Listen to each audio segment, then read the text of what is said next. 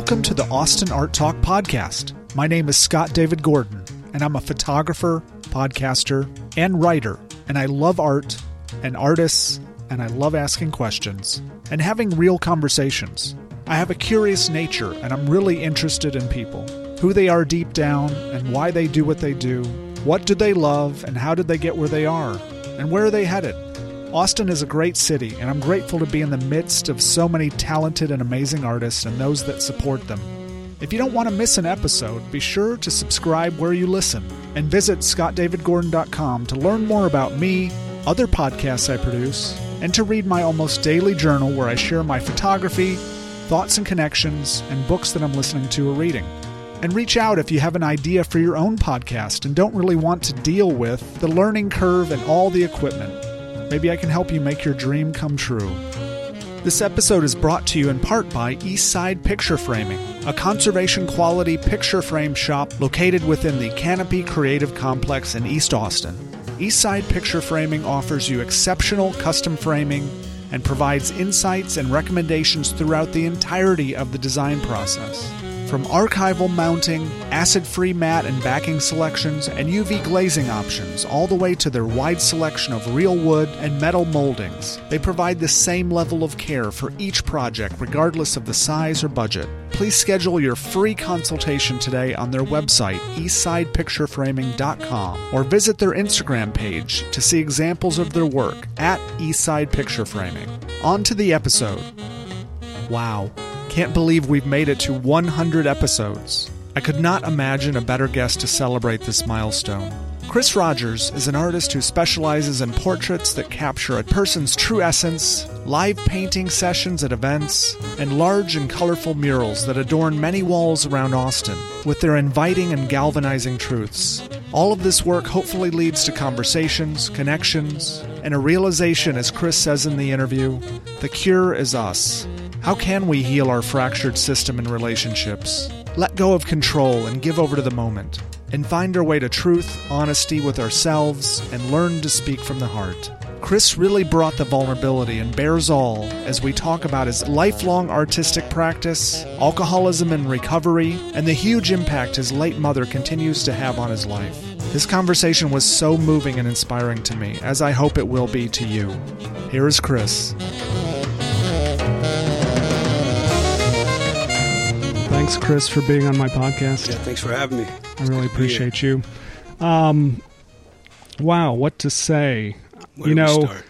I first became aware of who you are on Instagram, and that was around the time you were doing the George Floyd mural at Native Hostel. And I came down to see you in person because I just wanted to meet you, and you were working on the mural. And, um, you know, I've been following you ever since. And I'm just really impressed with just your energy, your honesty, your passion, your integrity. I mean, you're doing videos, you're doing like these public service announcement videos about compassion, uh, truth, um, you know, how you get over being stuck, you know. I mean, for, you know, a lot of it I feel like is directed towards creative people. You know, I mean, that's who probably you relate to the best, right? I'm assuming. Yeah. Um, and I just thought, man, I really want to, you know, I do this podcast interviewing Austin artists. Like, I got to talk to Chris, you know, like he's got a lot of knowledge and you're so honest about your path. You know, you've been through the dark night of the soul too, mm-hmm. and you've been through some hard things. You're very open about it. I think that kind of vulnerability is so powerful. And I think it's good for people to hear about other people's struggles and also the wisdom that came from that, the oh, wisdom that's come from your career in art, in creativity, all your ups and downs. I mean, it's good to, I mean, you know how it is. It's like, I mean, I, I, I can imagine it's like what the way you've described going to like a, an AA meeting. It's like mm-hmm. people are sharing deep personal things that you thought maybe you only felt Right. you know and you're like wait no that other person has that they did some other crazy thing that's even worse than why i did or they feel the same way i do i just feel like that's how people connect uh, with the podcast the people that i interview is through those sharing that those experiences that's what i like capturing um, I know I'm just like rattling on here. No, but I just good. wanted No, to I- like look, that's I appreciate the intro. Yeah. no, I mean I, the the the path, the, the the struggles and everything like that, I feel like are are the that's the meat. Yeah, that's the sustenance. I mean, Yeah. these these the highlights that that you you see are they're flashes in the pan. Mm-hmm. And I mean, I knew this before I even started uh, pursuing my art professionally. Like the people that I looked up to um, that were uber successful in many different facets, like all they talk about is the struggle. All they Yeah. talked about is when things were uncertain or they weren't good enough or nobody believed in them or they didn't even believe in them and they just kept going and Yeah. maybe they got a hundred doors slammed in their face, but they just kept on coming back yeah, and that's what um, really has been a pilot, if you will, in, Yeah. in, in my spirit, in my trajectory, and that's something that I like to I like to share. And Yeah. uh, you know, recovery is a huge part of my story, um, and there's there's just no way I'd be doing what I'm doing on the the frequency that I'm doing, uh, the level that I'm doing, if it weren't for my recovery. I've been an artist my entire life. I Yeah. mean, since I was a child, and and in my my humble belief, I feel like everybody's creative on Yeah. some level, um, and so part of me. F- sharing my story and sharing what my experience is also I'm I'm trying to understand it myself, yeah, and I, I've just I was raised by a very very uh, sensitive, giving woman, and Mm. I'm I'm learning more and more just the importance of giving, and that's a big part of my recovery too. Is is sharing my experience freely, and I've learned that when I share is when I really get, and I didn't really understand that till uh, you know I got sober. Uh, I used to think that if I have something and I share it, then I'm going to have less of what I have, Yeah. and that's just so far from the truth so far from the truth and a matter of fact like when i share stuff that not only do i get it back but here's another big thing is like you would think that it would like the the my highlights that I really cherish would be me being on a podium, me being getting accolades, me being recognized, and all this, that, and other. And that's that's the flash in the pan stuff to me. What's really dope is to see people around me Mm. get it yeah, and and succeed, whatever level that success is, man. But again, from from my mother, I, I've learned that one of one of the things that I, I more than more than my art and anything at the when it's all said and done, I don't know if it's going to be four days from now or four decades from now. But when I'm Mhm. done, I want to be empty yeah, like the like Yeah. the the the statues and the temples that I want to build are those in other people's hearts. Like my mother forever has a, a temple in my heart. Half of the people that have inspired me along my path, I've never even met. I've never had a conversation Mm. with, but just by virtue of them living their life and following their passion, it gave me permission in my heart to be like, "Yo, I want that. Or maybe I can do that." yeah, you know and those Yeah. are the, those are the people I, I really look up to and those are, that's what I I try to be myself yeah. I think you're doing it. That's what I see. thanks That's what I see, and that inspires me, and I know that inspires other people too. And I think that's you know you mentioned that in one of your videos how how easy it is to see people that have all the accolades, that have all these big moments, that are in the spotlight, and you almost don't even see them as having faults or struggles. And it's so weird that we there's like this disparity. You put people on a pedestal and you don't see them as a human being who has the same struggles that you do anymore. You know it's really weird. Uh, it's it, it is it is weird but I also think it's something that's kind of indoctrinated and ingrained in in us to to have idols and to look up to people. And again this is something that I've learned in recovery is my own concept of a higher power and, and my concept is it's it's a frequency that runs through every one of us yeah and I, not that I am God, but you are God, we are God, everything is God, Yeah. and thus we're all the same thing. right the non-duality Exactly, Yeah. exactly. And so, and so the less, I don't know, man. It's like the less, the less separate, and I, I have to make a conscious effort to to gain this vantage point. Like I Mm. wake up in the morning and I fall asleep during the day, and I, I'm already thinking about like what this person has or what that person has. There's always like a Mm. greater than or less than sign attached to other people and Yeah. things, and I have to remember that we're all the same thing, and and, and that's that's where. I don't know. That's where there. I, I feel like there's the most flow in my life is when I'm not competing for it, you know, and, Yeah. and, and it's not something that I achieve and it's not something that I gain. It's actually something that I need to let go of. And a big part of my uh, creativity comes from an idea that, I mean, it, what, what's it called where something's like it's it's a folklore something that's passed down it's it's I forget but take Yeah. Peter Pan Right. Peter Pan, man. He was the shit. He was the leader of the Lost Boys. And he grew up, he got a wife, he got a life, and he forgot. Yeah. You know, and this isn't anything new, but I'm saying like it's that that level of creativity, that that frequency that God, if you will, is in every single one of us. And I, I feel like well, I'll speak for myself, I forgot it. You Mhm. forget it. You forget it when you get hurt. You forget it when you're thinking of competition and what this person has, and when you get hurt and you have a relationship and your heart breaks and Yeah. losses, and it just like it gets tarnished and it gets it gets foggy and it gets distant, but it's in us. Mm-hmm. And so that's that's that's what I get more than anything when I align my art with a sense of purpose and usefulness to other people. Because I'm not the end result. Right. It's like when I'm thinking Yeah. when, when I'm at the bottom or the top of the totem pole, whichever is the most important. Like things just are so complicated and, and cumbersome, and it's like whack a mole. As soon as one thing's achieved, there's ten more things that pop up, and there's just no peace. Mm-hmm. As opposed to, you know, hey, let me take a little time and like, how can I align this with other people? And I've talked about this in videos. Like when Yeah. I get stuck in my head and when things start to get really important, everything feels like Mount Everest. Like I, I'll I'll start out a, a session where I'll pick somebody on Instagram and I'll like somebody that follows me and I'll just sketch a picture of them and I'll send it to them. Hmm. So it's like two birds, one stone. I'm I'm warming up. I'm practicing this, that, and the other, and I'm Yeah. just I'm gifting something from somebody. I'm thinking of somebody other than myself. Paying it forward. like Paying it talked about. forward, man. Yeah. Yeah. What's the prayer that you say before you make something? Uh, say, say, say, God, thank you for this opportunity to be creative. Help me let go. Help me understand your will, and I give it all to you. Yeah.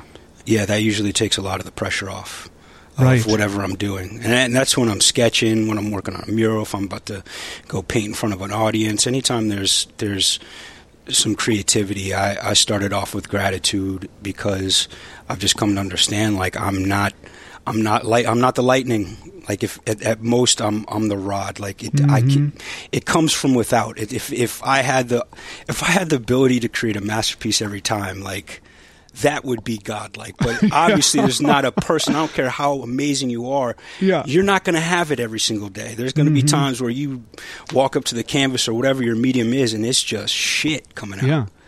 and that's so what what helps me with that is is helping that is understanding that uh, you know at best I'm co-creating with whatever the universe is and whatever is is going on there and so gratitude gets me back to this this place of balance. Again even no better no hmm. worse. There's nothing to achieve. We're right here. We're having fun. You know that's something that I wish I would have known a lot longer ago. You know I came up playing uh, sports and that mm-hmm. that was and I was always painting and drawing and, and this, that, and the other. But athletics were where my my passion was, and mm-hmm. a, a lot of the the grit and and fortitude that I have with my art today was gained through hmm. my athletics. And um, I wish I would have had this mindset then, because a lot of the attributes and gains that I that I accomplished in my athletic pursuits were coming from a place of a lack of confidence. I'm not good enough. So you know what? I'm gonna I'm gonna work out before a game, and I'm gonna do this, that, and the other. I'm gonna do too much. Like I was putting too much pressure on myself. Yeah. I couldn't find that balance. Like I felt like if I if I didn't care to the extreme, then I wouldn't get where I want to get, and it was just too much pressure. And what I found is, the higher I climbed, you know, into the collegiate level and trying to do semi-pro with soccer, it just it it put too much pressure on myself, hmm. you know. And I, I found for me, I'm at my best when I'm just having fun. Yeah, I was going to say, it didn't sound like you were probably enjoying yourself that much. Well, I, I, I was, I was, but my enjoyment, my true enjoyment, was attached to results, Right. Which is something I, I don't even try to concern myself with today. Hmm. Even if I really, really want something, that's why I started out with gratitude. Yeah. If I started out with gratitude, then anything after that is sprinkles and cherries. Well, just being waking up in the morning Exactly. is amazing, right? Exactly. So that's that's that's why I try to you know on my videos. That's why I like to talk about stuff that you know we can all understand, Mhm. and you can copy and paste it into whatever it, you know it applies to in your life. Yeah. I mean, I'm I'm glad it does help. I, I've been getting some some good some good uh, feedback from it, but Yeah. I, you know I'd like to do more with it Mm-hmm. Mm-hmm. Well, I hope this helps too. I mean, it'll just put you in front of some new people, maybe. for sure. uh, and I know they'll enjoy what you're saying. So, for people that aren't familiar with you, you're, I mean, you're known in Austin as a muralist, Mhm. but you also do live painting, which is Mhm. something that's very interesting and kind of different. And Yeah. I don't know, I hadn't heard it. really much about that. Yeah, That is cool. Like, what's that all about? it's. I mean, I mean, I've seen live painting like down on Sixth Street or Yeah, something. yeah, like yeah. that I people mean, it- would it- paint and I mean that- that I that wasn't introduced to me till after I graduated college. Yeah. Uh, I wasn't. It was just something I stumbled upon. As a matter of fact, it was uh, back in Hilton Head, South Carolina. That's where I grew up. And after college, I moved back there. And my mother at the time was working right above this restaurant called the Studio. Mhm. and it's still there to this day. Amazing restaurant. It's owned by a husband and wife, Paul and Lenona. Paul is the chef, and Lenona's a painter. And it's basically Oh, nice. a small little gallery, and she would invite local artists to come in and paint while people were dining.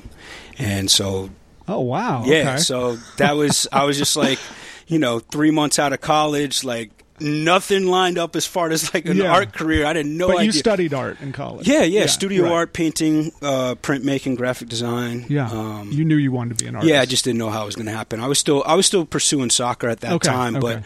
but that just kind of fell into my lap, and that was that was super super uncomfortable. Man, the first time I did it was that was it was it was that was the harshest time I ever had with it. It, it. Every experience after that, for the most part, has been very positive. But I just remember it was a small little dining room. I mean, it was probably only like nine tables Yeah. in this dining room, and the biggest table was right behind me where I was painting, and it was a circle table. And I remember it was like seven elderly women, yeah, and they were. I didn't have any headphones or nothing. I was it's my Yeah. first time doing it, Right. and like as I'm painting, they were like talking. They're like commentating. commentating. I mean just like we're talking right now and i could hear everything they were saying and most of it was positive but there was one woman that was not impressed at all and Yeah. she made it abundantly clear. Oh, and i remember i was i was painting a rose and i i was probably just like half an hour into it and i overheard her say like what is that?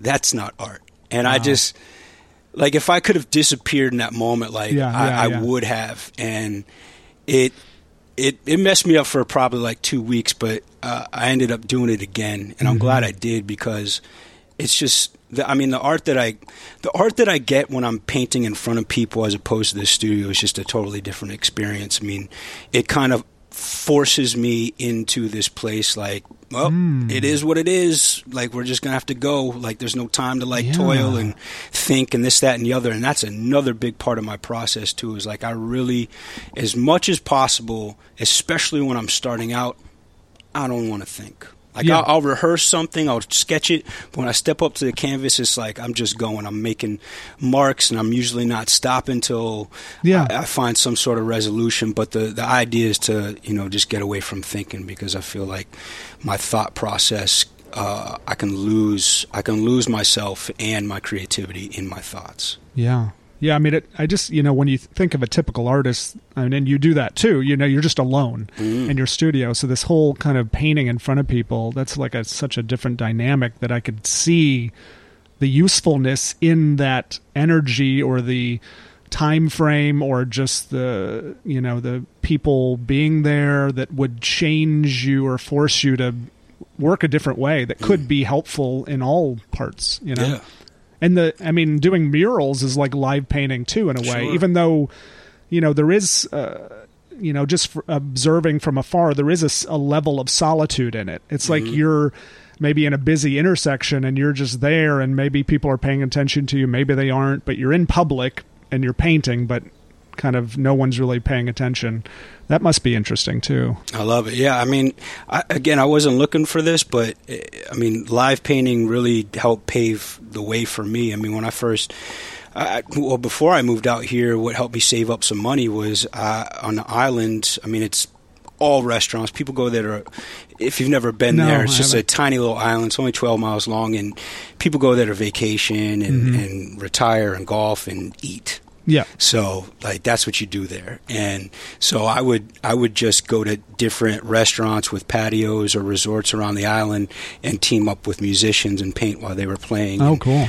uh, so that was a good way for me to like get some recognition and people see my art and I meet people and this, that, and the Mm-hmm. other. And when I moved out here and I had zero bearings, like I would just set up Yeah. on South Congress in front of uh, South Congress Cafe and just paint and hopefully sell some things and sometimes I would but more times than not it was it was a calling card. I would meet people. I would talk talk to people. They would see me.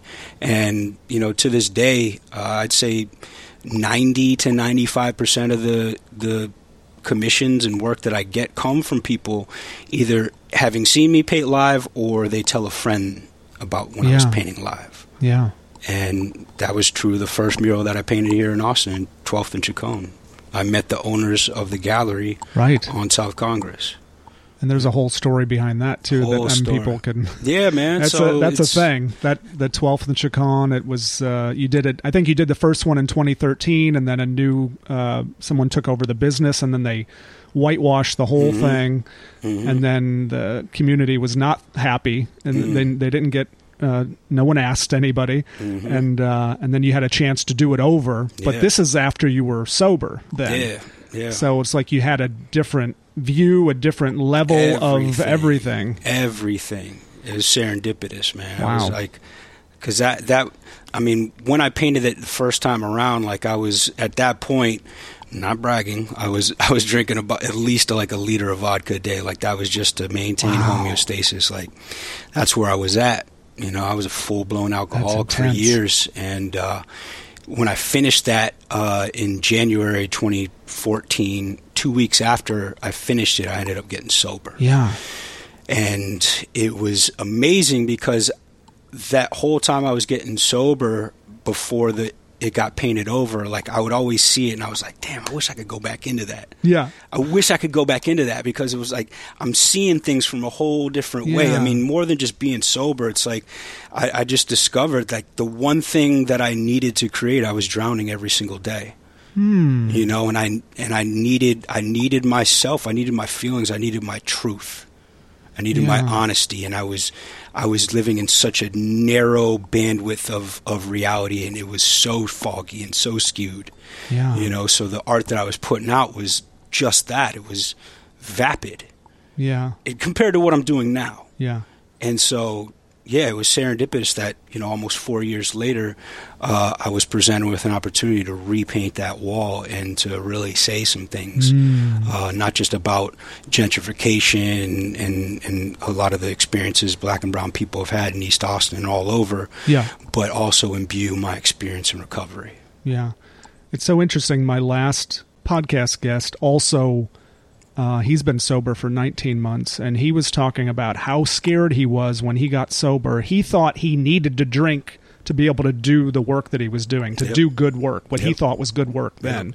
And he had no idea that once he got sober, his work just up leveled huge. You know, like he didn't even understand what he could do until he quit drinking, and uh, he was in a different space, uh, different mentally, everything, physically. yeah Um, That, that's that's that's typical of especially creative people. That, Yeah. I mean, I'm telling you, that was one of the not the main reason, but one of the main reasons why I kept drinking every single day. Is, Hmm. and it, it's look, it's it, it supersedes addiction, supersedes all logic, and and as a matter of fact, there's there's a saying that says you can you can't be dumb enough to get sober, but you can be smart enough. It's too smart to get sober yeah, you know and that's usually the problem with a lot of creative people is they want to think their way into this stuff and you know again i need to get away from my thinking not not that not that i don't need to think but there is a balance and that's what recovery gives me across the board is a balance is a reference point to come back to where i can i can deal with the middle of the road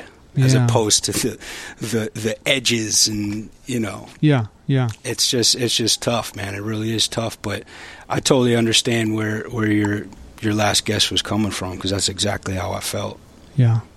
In addition to murals and live painting, and something that you do in your murals and your live painting is portraiture. I mean, it seems like that is a passion of yours. You. Yeah, I love, faces. portraits. Yeah, I do. I do. I love doing faces. I, I don't know what it is. I'm not quite sure. I think I enjoy. Uh, how do I? I It's how like capturing their soul. Man, maybe I was just going to say that. I was trying to figure a way to not come across too corny. Like, Yeah, I, I'll say honestly, if the the best the best. I like to think about it like um, portals. Yeah. If that's if that it sounds corny as hell, but man, when you this is what if you don't do portraiture work, like this is something that you have to take into consideration. Is that I am staring hyper focused on somebody's faces and features, namely their eyes. Yeah. Like you can nail everything. If you don't nail the eyes, then it's not a. It's off. Yeah. You know, and when you catch somebody's eyes, man, you you absorb them.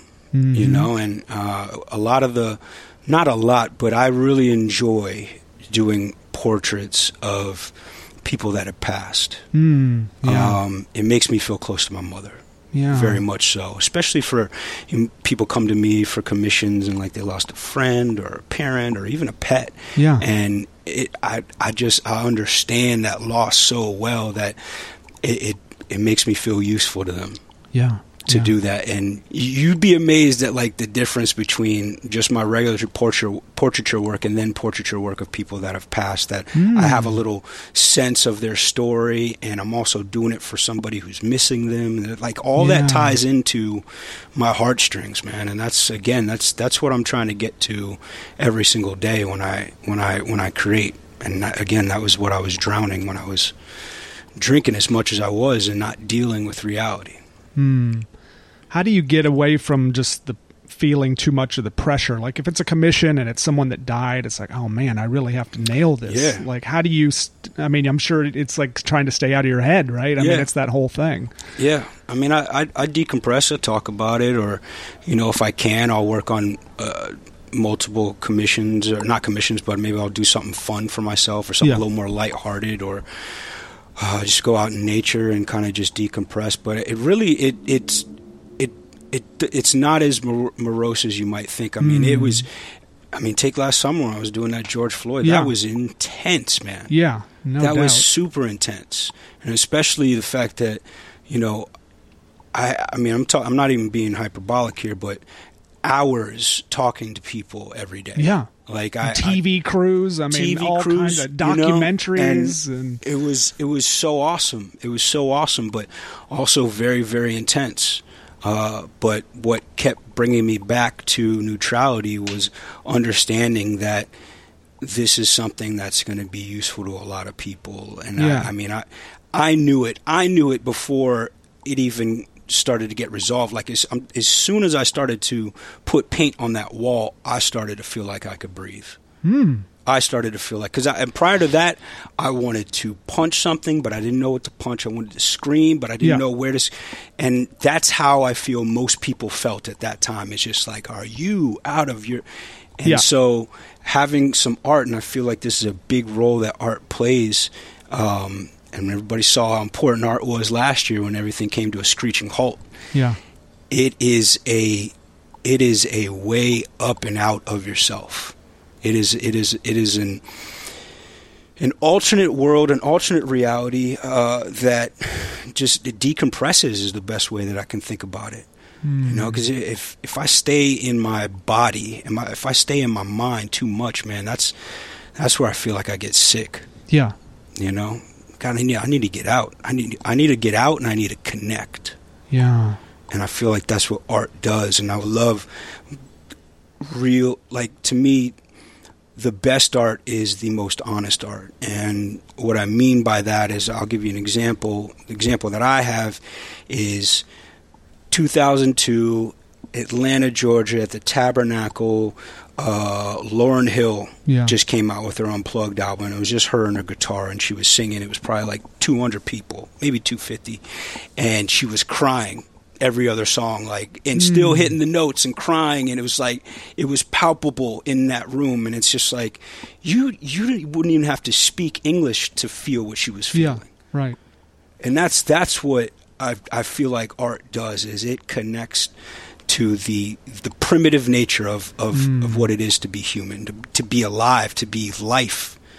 That's what art does. Is it roots us in that because otherwise it's just what Yeah, what's right. le- what's left if there's no music, there's no fashion, there's no plays, there's no uh, culinary arts, delicious food. Yeah, I mean, yeah. the way people talk, like all these different styles and and vibrations, like they, I think they're what what makes life life. It makes it so rich. Yeah, man. So then what makes you want to numb out about that from life, from the richness of life, you know? Like Well, why did you numb out for so long? It, it's a, it was a process.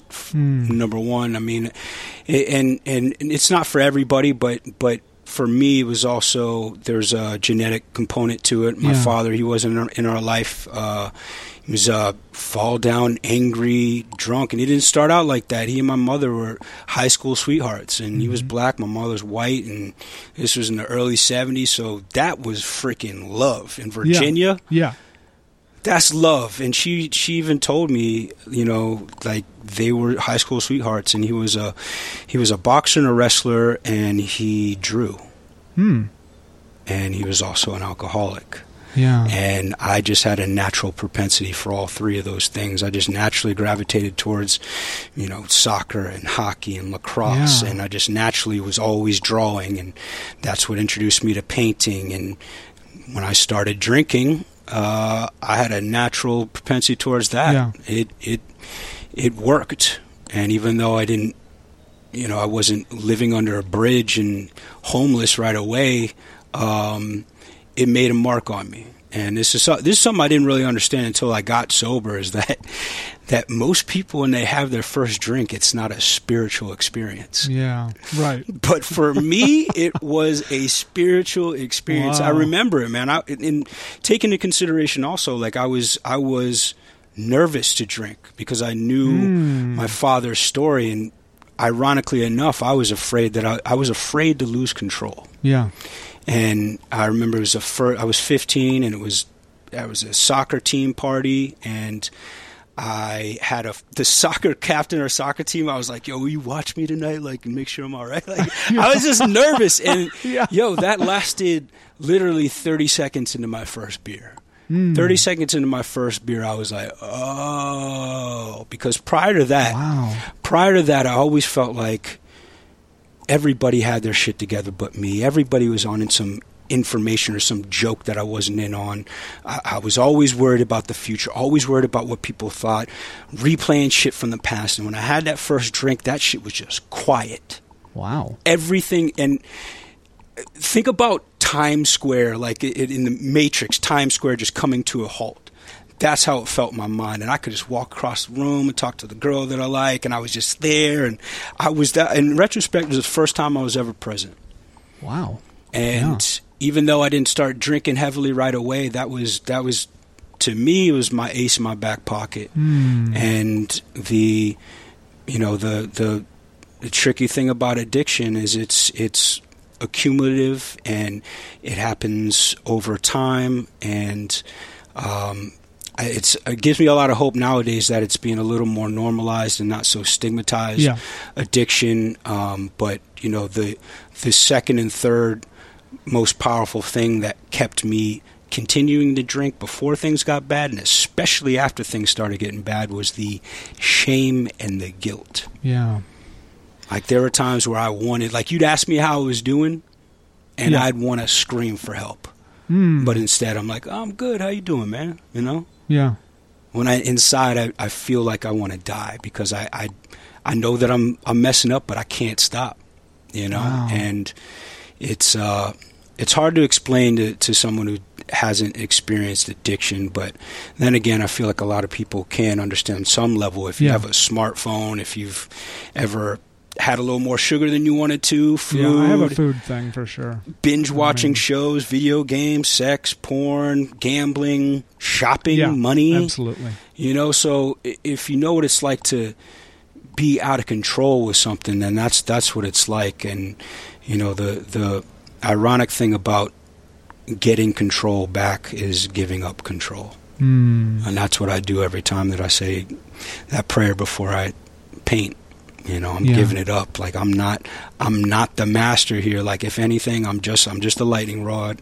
You know, if this is going to be an awesome session, awesome. But I'm just happy to be here.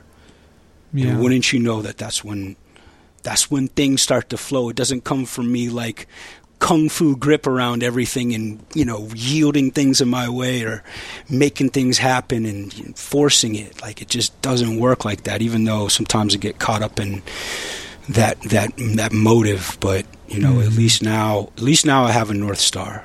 You know I have a reference point that I can come back to and be like. It's time to let go. Time to have fun. Time to just be here and be grateful. yeah, giving up control, but then also being able to, like like you're saying, regulate your emotions, regulate how you feel to keep yourself balanced hmm and not get out of control For and sure. not get stuck in your head Right, and all that. right. Maybe would you mind talking about your mom a little bit too? Because we talked about your dad. I mean, I man. I know how important she is Yeah, to you. man, And I everything, I love something that you said in one of your videos or a video someone did of you. You were talking about how you know someone might pass on, but their energy is eternal and it and it's still here for Yeah, you. man. Her energy, hundred percent. One hundred percent. influence. Like, One what did you learn from her? Oh, man, so many things, so many things. Um, you know, from well, the the giving is something that I I I'll give you an example, man. She used to wake me and my sister up at night, and she's a single mom working, and like so at night was her me time to like watch television. And every now and again, like something would hit her, and she'd you know want to drop a gem on us and you know sometimes it was boring but there was one time in particular i was probably like 9 or 10 my sister was like 12 or 13 and she would wake us up and be like chris jackie and we'd come stumbling downstairs like on a school night like it didn't matter Wow. but she, you know, and there was one time where she was just like, uh, you know, Chris Jackie, whatever you guys want to do in life, I don't care. And I remember she said, I don't care if it, you want to be a janitor, be the best janitor you could possibly be, and I'll love you no matter what. Hmm. And it's like, at nine, ten years old, I, I knew that already, but I remember I didn't even sleep that night Wow. because it felt so good. It just felt like there was no there was no competition, there was no race, there was just no I didn't have to earn her love. And that unconditional love is something that helped me really stretch and and and dream big and try for things that were you know, seemingly ridiculous. Like I was, I grew up in mm. Hilton Head, South Carolina, and I wanted to play in the NHL you know and i just Mhm. happened to you know get into a roller hockey league when i was 12 and then we started to travel and then there was an ice hockey league in, in charleston south carolina which is two and a half hours one way from where i lived and we would carpool with other families a couple times a week and then we had to move to atlanta and i fucking lived at an ice rink and started playing travel Yeah. hockey and then i got seen by a a recruiter from a prep school and it was just like Hmm. things just happened. But what, what was what was consistent about that is I I was driven and I I loved what I what I did and I didn't know how it was going to work out, but I just I just knew if I kept working, something's going to happen. And well before my mother passed away, I knew that you know this is a short trip. Yeah. I knew that this is a short trip and that you know tomorrow's not promised like and so why why waste time you know like even when I before I got to college like uh, or I was thinking about what I was going to major in in college like I was like man I don't want to I want to I want to pursue my art Yeah. you know and there was no pathway Yeah. and I got friends that are like doing these you know majors they're going to be working seven figure jobs and like Right. they're going to have money and this that and the other and it's like you know I don't know how it's going to work out but I just knew that I wanted I just want to be happy Yeah. I want to enjoy what I'm doing I don't want to have to dread what I have to do on Monday on Friday Mm-hmm. like I don't want to live like that so that's what that's what you know my mother helped instill in me and you know when she passed uh it it just it just further drove that into my heart and Mm. um my drinking went from heavy to what the fuck Yeah. at that point um, and I had a lot of help from from friends and stuff like that. Even though I didn't quit drinking, but friends that you know helped me stay, with, let me stay with them. And I had one friend, Johnny Gonzalez, who let me stay with him for six months and let me pay him in paintings Yeah. each month. Yeah. And I was painting every single day. and um, you know it. That's that's just what was in my heart, man. And she unconditional love. I think that's probably the biggest lesson that she put in my heart. And you know, she was a spiritual person. She she believed that energy, you know, is something that is just constantly balancing itself out and moving from one thing to the other. And she also talked a lot about reincarnation. And I, I don't know what to believe, but I, I definitely believe that we're all connected in ways that are way more, way more intense than than my senses can even calculate. Yeah. yeah. Um, and I do believe that by virtue of me talking about her and me giving thanks to her and yeah. me painting her and just bringing her into my heart every single day that she's very much alive and so many things have happened that you know have proven to me that you know she's she's still here even though she's not physically here i mean there's times where i really i get really sad yeah. I get really overwhelmed and I, I, get confused and I get frustrated and I don't know what to do. And like, she was that person and not just with me, but she was the type of person that you could go to her in shambles and like in a matter of sentences, she would have you back to homeostasis. Mm. Like, she just made you feel comfortable about being you. Wow. You know what I mean? She was just huge. a, you know what I mean? And she just loved, she gave. And there are times where I'm, I'm really overwhelmed and, and sad or whatever it is. And I'll get quiet and I'll just, you know, be talking to her in my head. And it's not like I hear, I don't hear anything, but I know what she'd say. Yeah. What is that? What is that? Yeah.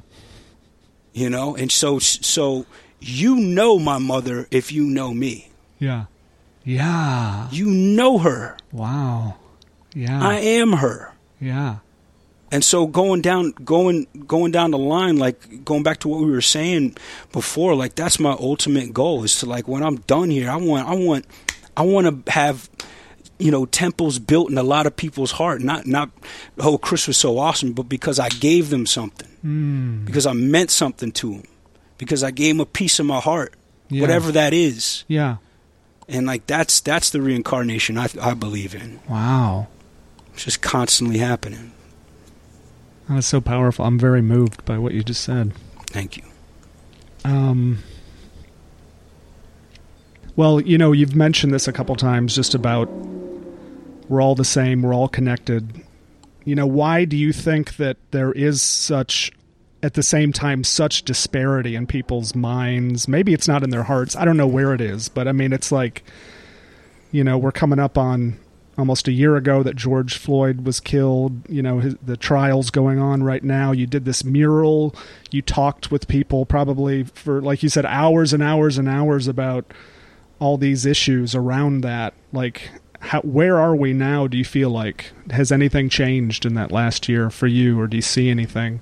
I mean, I, I, I know there's a lot that's changed in, in me, and yeah. I would imagine there's a lot that's changed in a, a lot of other people. And, you know, I mean, one of my main functions for, for painting that that wall was to get people on the same page, to get people talking. Yeah. People that normally don't talk. And I, I derive this all again from my, my experience in recovery. And you know, like I said before, the the second and third most powerful things that kept me in that vicious cycle of addiction, which I think racism and sexism and any other ism that we're experiencing here uh, are diseases as well.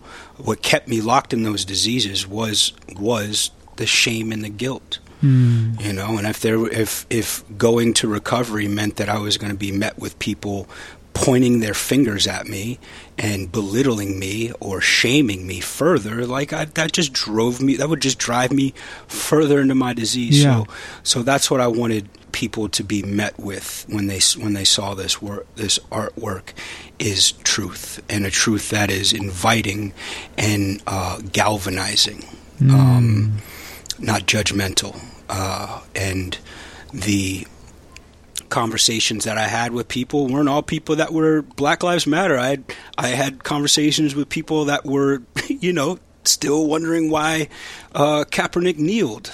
You yeah, know, and right. it's and that's cool. I mean that that's so huge that somebody would talk to me about that. Yeah. Seeing the mural that I'm painting, they want to come talk to me, not yell or scream, but talk to me. Yeah.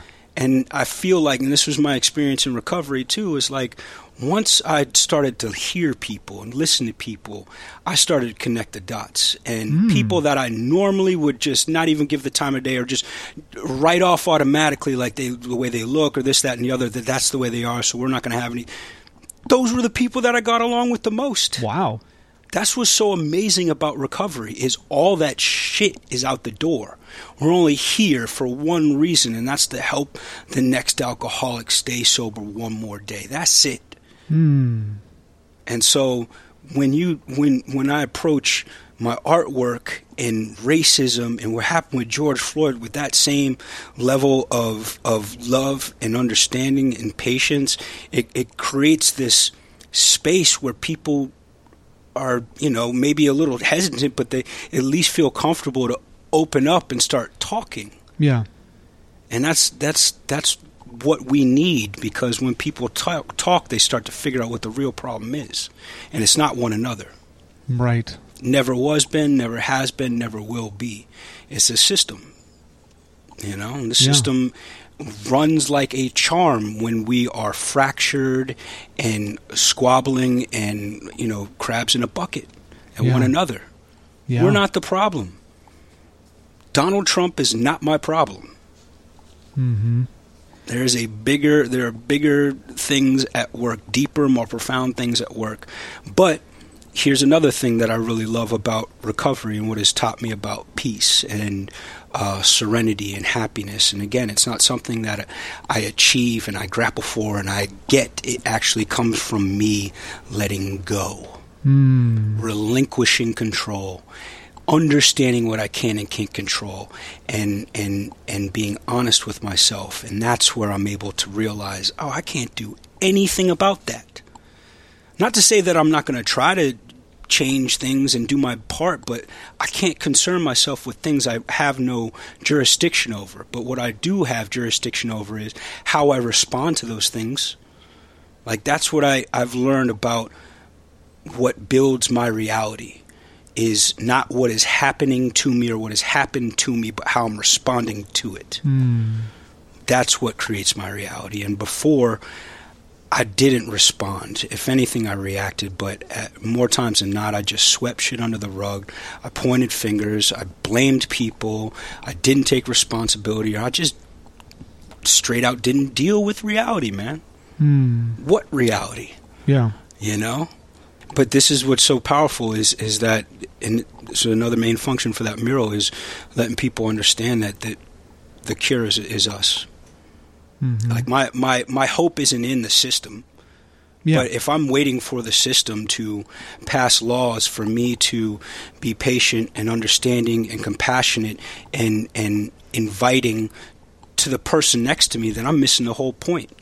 You know, and it and it may be too late for for myself and a lot of other people, but I mean, I'm thinking about the people after me and the people after that. And if you see a lot of the kids that are in their teens and early 20s, like they are not down with any of this shit. right.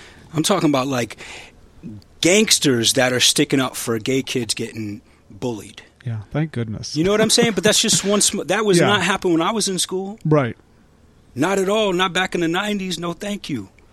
But I'm saying like incrementally things are changing, and, and again, my hope is in the people. Yeah. And uh, you know, I mean, that's what the the the mural is of people. It's not Yeah. an anti-system mural. No. It's celebrating these people's lives. celebrating, celebrating, absolutely. Yep. And this is uh, that's that's why the title of is "If He Can't Breathe, We Can't Breathe." Um, and, and I felt like the silver lining for, for George Floyd that you know, what happened last year, the fact that it happened on such a grand stage with everything played out with multiple angles and the story fully told, like a lot of people that aren't privy to the plight of black and brown people were like, "Oh, snap. They're not lying." Yeah. But if you're black and brown, that is a Tuesday. That's going down tonight, guaranteed somewhere Yeah. right? But what's beautiful is there's so many people that aren't normally privy to that that felt that, and it mm-hmm. hurt them, and it angered them, Yeah. and that to me meant a lot because I mean, if you go back to even Rodney King, that happened on the same similar stage, and it was not so diverse.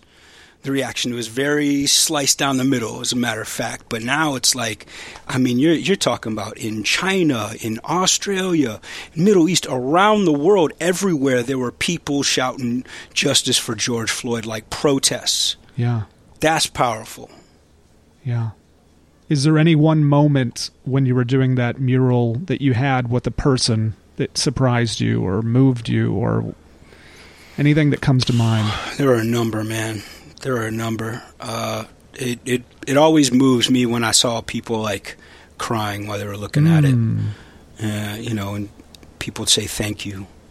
Um, but they, I, there's there's one there's one instance that sticks out the most, and it was uh, I was probably like halfway through it, and uh, it was was at night. Like I I started working on it like through the night because it, there were so many people coming through. Yeah. But this was probably like 10, 11 at night on like a Friday, and I was sitting on the curb looking at the mural, and this this woman in her fifties.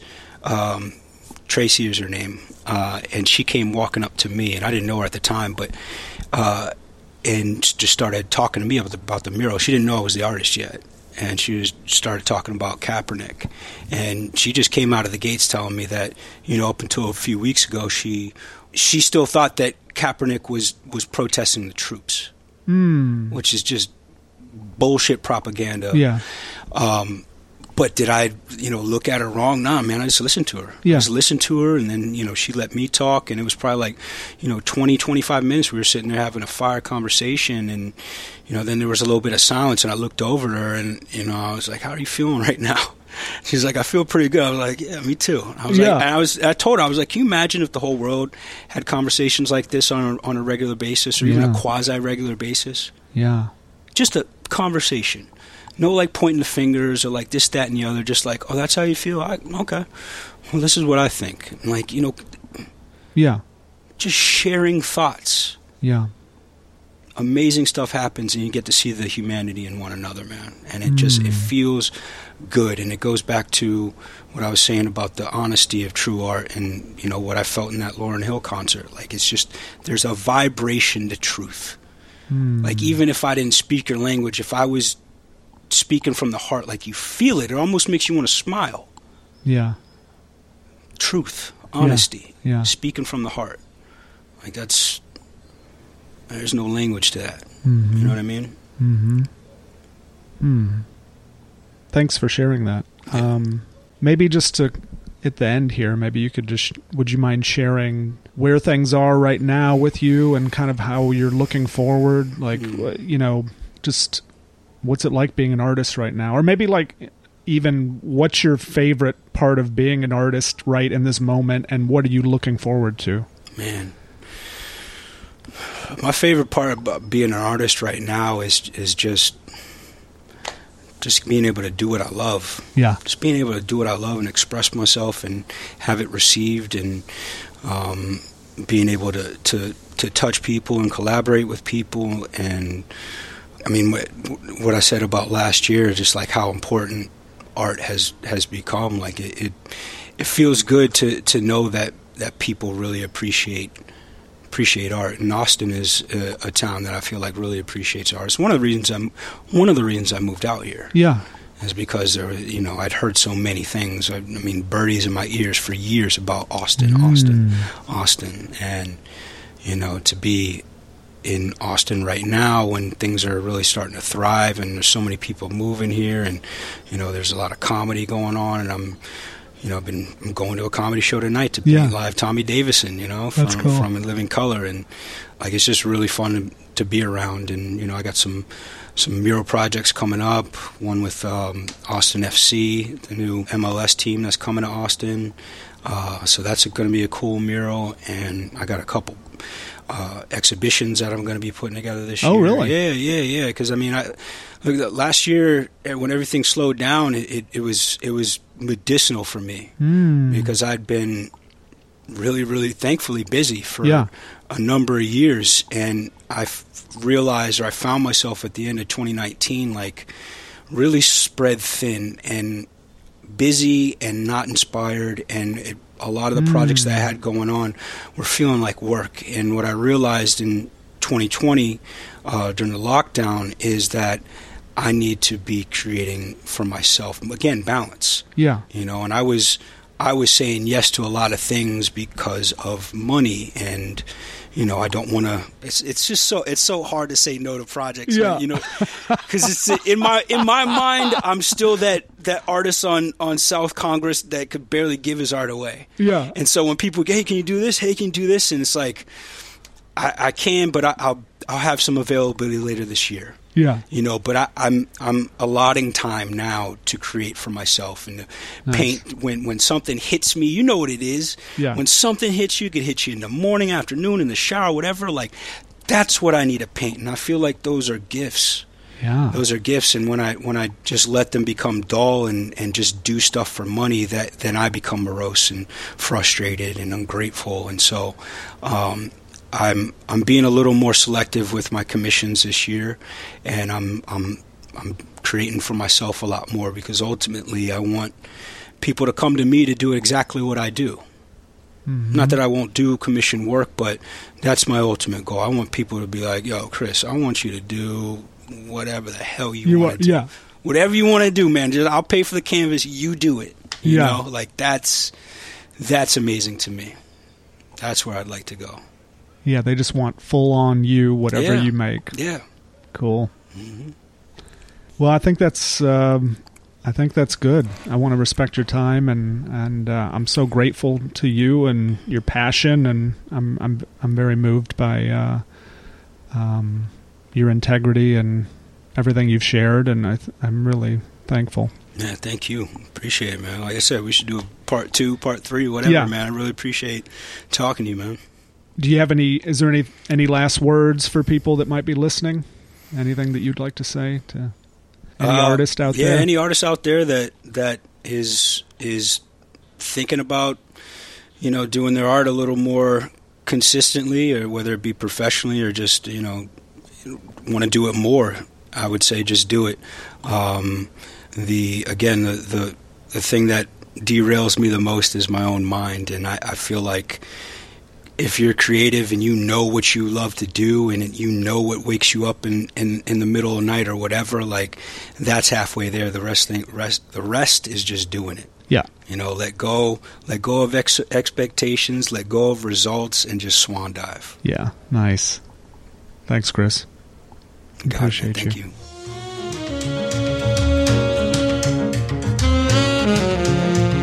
Hey, it's Scott. Thank you so much for listening. I'm so appreciative of your time investment in listening to these conversations that I have with these amazing people. I'm very grateful for you.